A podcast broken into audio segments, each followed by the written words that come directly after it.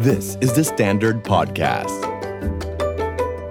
Readery Podcast. Reading is sexy. ที่ผมหยิบมาบ้างเนี่ยผมเลือกเล่มนี้แล้วกันเพราะรู้สึกว่าเล่มเนี้ยมันเป็นกระแสในช่วงกระแส2-3มากๆปีมาเนี้ยคืออาจจะเป็นส่วนหนึ่งเพราะว่าอ่าช่องฮูลูเอามาทำเป็นซีรีส์เล่มฉายนี้ทางคือทีวี เล่มนี้คือ The Handmaid's Tale นะครับ ชื่อภาษาไทยคือเรื่องเล่าของสาวรับใช้อืมเป็นงานเขียนของ Margaret Atwood คือเขียนตั้งแต่ปี 1985 ละ แต่ว่าที่มาดังมาก ๆ ก็คืออย่างที่บอกแล้วว่าเป็นซีรีส์ในทีวีเนี่ยกับประกอบกับการที่ธีมหรือเนื้อหาในหนังสือเล่มเนี้ยมันเข้ายุคเข้าสมัยกับเหตุการณ์สังคมการเมืองปัจจุบันด้วย มันก็เลยถูกนำมาใช้ในเป็นสัญลักษณ์ในการประท้วงเต็มไปหมดพี่โจ้เลย ถ้าใครตามข่าวนะในปี 2017 นะครับใครอ่าถ้าใครตามข่าวต่างประเทศอยู่จะได้ยินคำว่า Women March อืมใช่ปะ Women March ก็คือเป็นปี 2017เนี่ยอเมริกาเพิ่งได้ประธานาธิบดีคนใหม่ ก็คือโดนัลด์ทรัมป์ซึ่งมีนโยบายสุดโต่งหลายเรื่องเลย แล้วก็หนึ่งในเรื่องนั้นน่ะมันคือการจำกัดสิทธิ์บางอย่างของสตรีใช่ป่ะมันก็เลยทำให้การเกิดการรวมตัวของกลุ่มสตรีกลุ่มผู้หญิง แล้วก็แนวร่วมเนี่ยโดยเลือกสัญลักษณ์ของกลุ่มเนี่ยคือหมวกไหมพรมสีชมพู แล้วก็ชุดคลุมสีแดงใช่ป่ะอืมซึ่งเป็นชุดของผู้หญิงที่อยู่ในเรื่องนี้ เรื่องเล่าของสาวรับใช้นะครับมาเป็นตัวแทนของการประท้วงการจำกัดสิทธิบางอย่างของผู้หญิงไปอะไรเงี้ยครับอืมอืมเมื่อเร็วๆนี้เองภายในแบบสัปดาห์สองสัปดาห์เนี้ยถ้าพี่โจตามข่าวต่างประเทศที่อเมริกาเหมือนกันอะมันก็จะมีข่าวที่หลาย ๆ รัฐในอเมริกาผ่านกฎหมาย การทำแท้งที่เข้มงวดที่สุดในสหรัฐ คือการไม่อนุญาตให้ผู้หญิง สามารถทำแท้งได้ อเมริกาเนี่ยมันก็มีกฎหมายห้ามทำแท้งพูดใช่ง่ายครับๆแล้วมันก็มีการรณรงค์ว่าทำแท้งได้ด้วยเงื่อนไขอะไรบ้างหรือข้อจำกัดอะไรบ้างใช่ในปะหลายๆรัฐก็จะอนุญาตให้มีการทำแท้งผู้หญิงทำแท้ง แล้วก็อืมมีสิทธิ์ในในร่างกายของเธอได้ แต่ก็อะไรเงี้ยก็ก็มีคนประท้วงอยู่เสมอว่ากฎหมายเนี้ยมันเป็นกฎหมายที่ไม่ถูกต้อง เพราะว่ามันเป็นการละเมิดสิทธิในร่างกายของบุคคลอืใช่ไหมครับพวกผู้หญิงก็จะออกมาประท้วงเรื่องนี้อะไรเงี้ยแต่ที่มันรุนแรงมากขึ้นเนี่ยก็คือออกกฎหมายเลยว่าในบางรัฐเนี่ย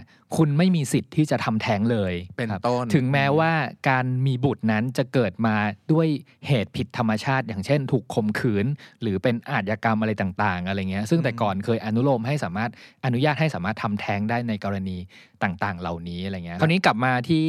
อ่านิยายของเราแล้วกันนิยายดิสโทเปียเล่มเนี้ยก็คือ The Hand The Handmaid's Tale เนี่ยเล่าเรื่องเมืองเมืองหนึ่งในโลกอนาคตพี่โจหลังจากที่เกิดรัฐประหารถูกยึดอำนาจไปเนี่ยแล้วเปลี่ยนระบอบการปกครองจากเดิมที่เป็นประชาธิปไตยเนี้ยไปเป็นเผด็จการแบบเบ็ดเสร็จอ่าในขณะเดียวกันเนี้ยอ่าโลกในยุคนั้นน่ะก็เจอภัยธรรมชาติ ไม่ใช่ภัยธรรมชาติละกัน เป็นเขาเรียกว่าภัยพิบัติทางพันธุกรรม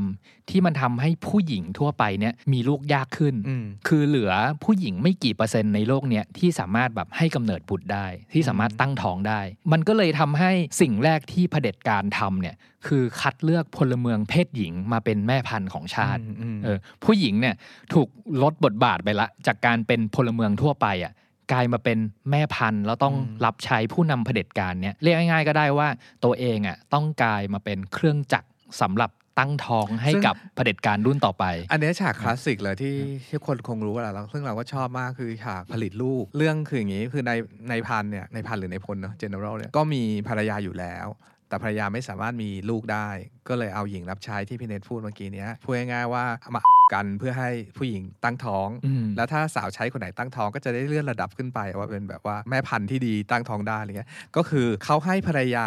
นอนกอดสาวใช้ไว้ เวลา general เนี้ยจะร่วมเพศให้มองหน้าเฉพาะแทงให้มองหน้าภรรยาราวกับว่ากำลังร่วมเพศอยู่กับร่วมรักอยู่กับภรรยานะ แต่จริง ๆ แล้วก็ทำกับอีสาวใช้นี้อืมคือในหนังสือบรรยายฉากนี้ได้ได้รุนแรงมากอะในความรู้สึกเรา แล้วอีกอย่างหนึ่งคือประเด็นหลัก ๆ ที่ผมผมรู้สึกอยากพูดถึงมันเนี่ยก็คือการ dehumanize นั่นแหละอ่าอย่างที่บอกว่าทำให้ผู้หญิงเนี่ยกลายไปเป็นเครื่องจักรเพื่อตั้งครรภ์เพื่อทำหน้าที่อะมันเป็นหน้าที่ที่จะตั้งครรภ์แทนอะไรอย่างเงี้ยเออขีดเส้นใต้คำว่า dehumanize เนาะอืมในในหนังสือดิสโทเปีย หรือว่าในกระบวนการของผู้มีอำนาจที่ต้องการยึดอำนาจ จะมีความพยายามที่ทำให้มนุษย์กลายเป็นสิ่งไม่มีชีวิตอะเป็น dehuman อะ คือหลักฐานที่ชัดๆเอาแบบว่าที่เห็นเป็นชิ้นเป็นอันเลย คือการลบชื่อออกไปก่อนใช่คือลบชื่อผู้คนทั่วไปจะไม่มีชื่อ อย่างชื่อสาวรับใช้ที่ต้องต้องไปเป็นหน้าที่เป็นแม่พันธุ์เนี่ยคือล้างชื่อเดิมออก แล้วชื่อของเธอจะกลายเป็นขึ้นต้นด้วยคำว่า off อะไร อย่างเช่นแบบนางเอกของเราอะชื่อ Offred แล้วเฟรดเนี่ยมันคือชื่อของเฟรดใช่ ซึ่งเป็นผู้พันซึ่งเป็นแบบใช่เจ้านายของเขาเองอะไรเงี้ยใช่แปลว่าเป็นของใครชื่อคุณกลายไปเป็นแบบว่าสมบัติของชื่อใครสมบัติของใครใช่ป่ะอืม Offred ก็คือแบบสมบัติของเฟรดอะไรเงี้ยอืมอืมแล้วก็อย่างจริง ๆ มีประเด็นเนี้ยอยู่ในนิยายอีกเล่มหนึ่งคือเรื่องวีอะครับที่อืมที่คราวเนี้ยชื่อของบุคคลถูกลบไปทั้งหมดเลย บุคคลจะใช้ชื่อเพียง ตัวอักษร 1 ตัว และตัวเลขรหัสอีก 3 ตัวเท่านั้นอะไรเงี้ยกลายเป็นแบบ D 5 0 3 0 1 9 5 R 13อะไรอย่างเงี้ยคือทุกคนไม่มีชื่อ การเป็นบุคคลไม่มีชื่อเนี่ยมันคือการลบตัวตน ลบความเป็นปัจเจก ลบ identity ของเราให้หายไป แล้วเกลี่ยให้กลายเป็นแบบหุ่นยนต์น่ะกลายไปเป็นเครื่องจักรหรือกลายไปเป็นสิ่งมีชีวิตที่ทำหน้าที่อะไรตามที่ระบอบหรือความเป็นเผด็จการนั้นสั่งให้ทำคราวนี้พอพูดถึงเรื่อง dehumanize พูดอย่างเงี้ยเราคือ มันเป็นการทำให้ผู้คนหมดหวังจริงๆนะเพราะว่าใช่มันเท่ากับการหลังจากที่เราแบบถูกลบตัวตนไปแล้วเนี่ยตัวตนของเราจะเหลืออะไรอะมันก็เหลือแค่เพียงภาชนะ บรรจุประวัติศาสตร์อันใหม่ แล้วก็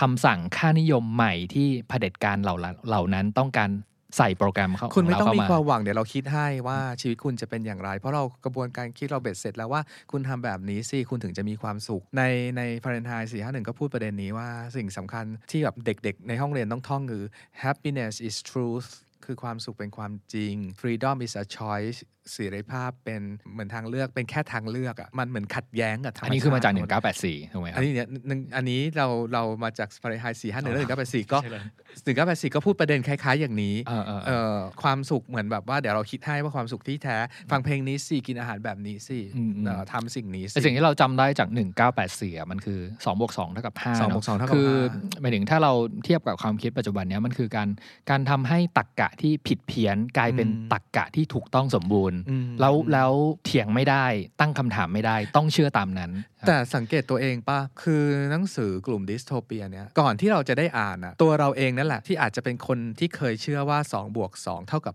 5 ตามที่เขาบอกก็ได้ไงแต่การได้อ่านนิยายที่ดูเหมือนหดหู่แล้วไม่ได้บอกทางออกอะไรเลยกับเราเนี่ย มันทำให้เราเหมือนได้ระลึกตระหนักหรือตื่นขึ้นมา แล้วได้ได้เห็นว่าเฮ้ยมันไม่ใช่นี่หว่า มันไม่ใช่นี่หว่า2บวกสองไม่ได้เท่ากับห้านี่หว่า นี่แหละคือความหวังเล็ก ๆ ที่อยู่ในนิยายดิสโทเปีย แล้วทีนี้ทางออกของของพวกเราคืออะไรพี่โจ คือดูเหมือนสิ่งที่พวกเราพูดถึงทั้งหมดเลยอะเวลาพูดถึงนิยายดิสโทเปีย คือการทำให้ผู้คนสิ้นหวัง พูดเลยว่าตัวเราเองก็อยู่ในภาวะที่หดหู่สิ้นหวังกับสภาวะสังคมการเมือง ซึ่งหลาย ๆ คนก็เจออยู่ เราบอกเลยนะมี 3 สิ่งที่เราแนะนำสำหรับคนที่กำลังรู้สึกหดหู่และสิ้นหวังอยู่ตอนนี้หนึ่งคืออย่าสิ้นหวัง คือความหวังสำคัญมากนะและความหวังนี่แหละ จะเป็นตัวเปลี่ยนแปลงสิ่งที่เรา รือสิ่งที่มันผิดตรกกะ สิ่งที่มันผิดธรรมชาติ สิ่งที่มันไม่ชอบมาพากลต่างๆนานา มันอาจจะไม่ได้เร็วทันใจเราแบบวันนี้พรุ่งนี้ แต่ในประวัติศาสตร์อะความไม่สิ้นหวังเนี่ยเป็นตัวเปลี่ยนแปลงประวัติศาสตร์อยู่เสมอ ดังนั้นข้อหนึ่งคืออย่าสิ้นหวัง ข้อ 2 คือตั้งคำถามคำถามเนี่ยมันเกิดจากอะไรเกิดจากที่เราเห็นอะไรบางอย่าง แล้วมันเขาบอกว่าอย่างเงี้ยมันดี แต่ในใจลึกๆ แล้วมันเอ๊ะเอ๊ะแล้วมันยังไงนะทำไมมันเป็นอย่างนี้วะไอ้ความเอ๊ะเอ๊ะหรือความรู้สึกแบบอะไรบางอย่างที่กระตุกหรือฉุก คิดอะแล้วถึงแม้ว่าจะยังคิดไม่ออกอะ แต่ให้เราตั้งคำถามว่าทำไมมันถึงเกิดแบบนี้ และทำไมมันถึงเป็นอย่างนั้น และ 3 คืออ่านหนังสือ ในหนังสือเนี่ยมีบอกไว้หมดแล้ว ว่ามันจะเป็นพล็อตเรื่องแบบนี้แบบนี้นะ เช่น ถ้าเราเห็นแล้วเราเฮ้ยทำไมแบบมันเป็นอย่างนี้วะทำไมมันมีความพิสดารแบบนี้เกิดขึ้นคำตอบคือมันไม่ได้พิสดารนะฮะ ในหนังสือประวัติศาสตร์ไทยมันก็มีได้อธิบายไว้หมดแล้วว่า หลังจากเกิดเหตุการณ์นี้มันก็จะเป็นเหตุการณ์นี้แล้วก็เป็นเหตุการณ์นั้นแล้วมันก็จะคลี่คลายไปอย่างนี้ ทุกอย่างมันมีอยู่ในหนังสือแล้วอ่านหนังสือ และคุณจะรู้สึกมีความหวังกับชีวิตขึ้นจริงๆ The Standard Podcast. Eye opening for your ears.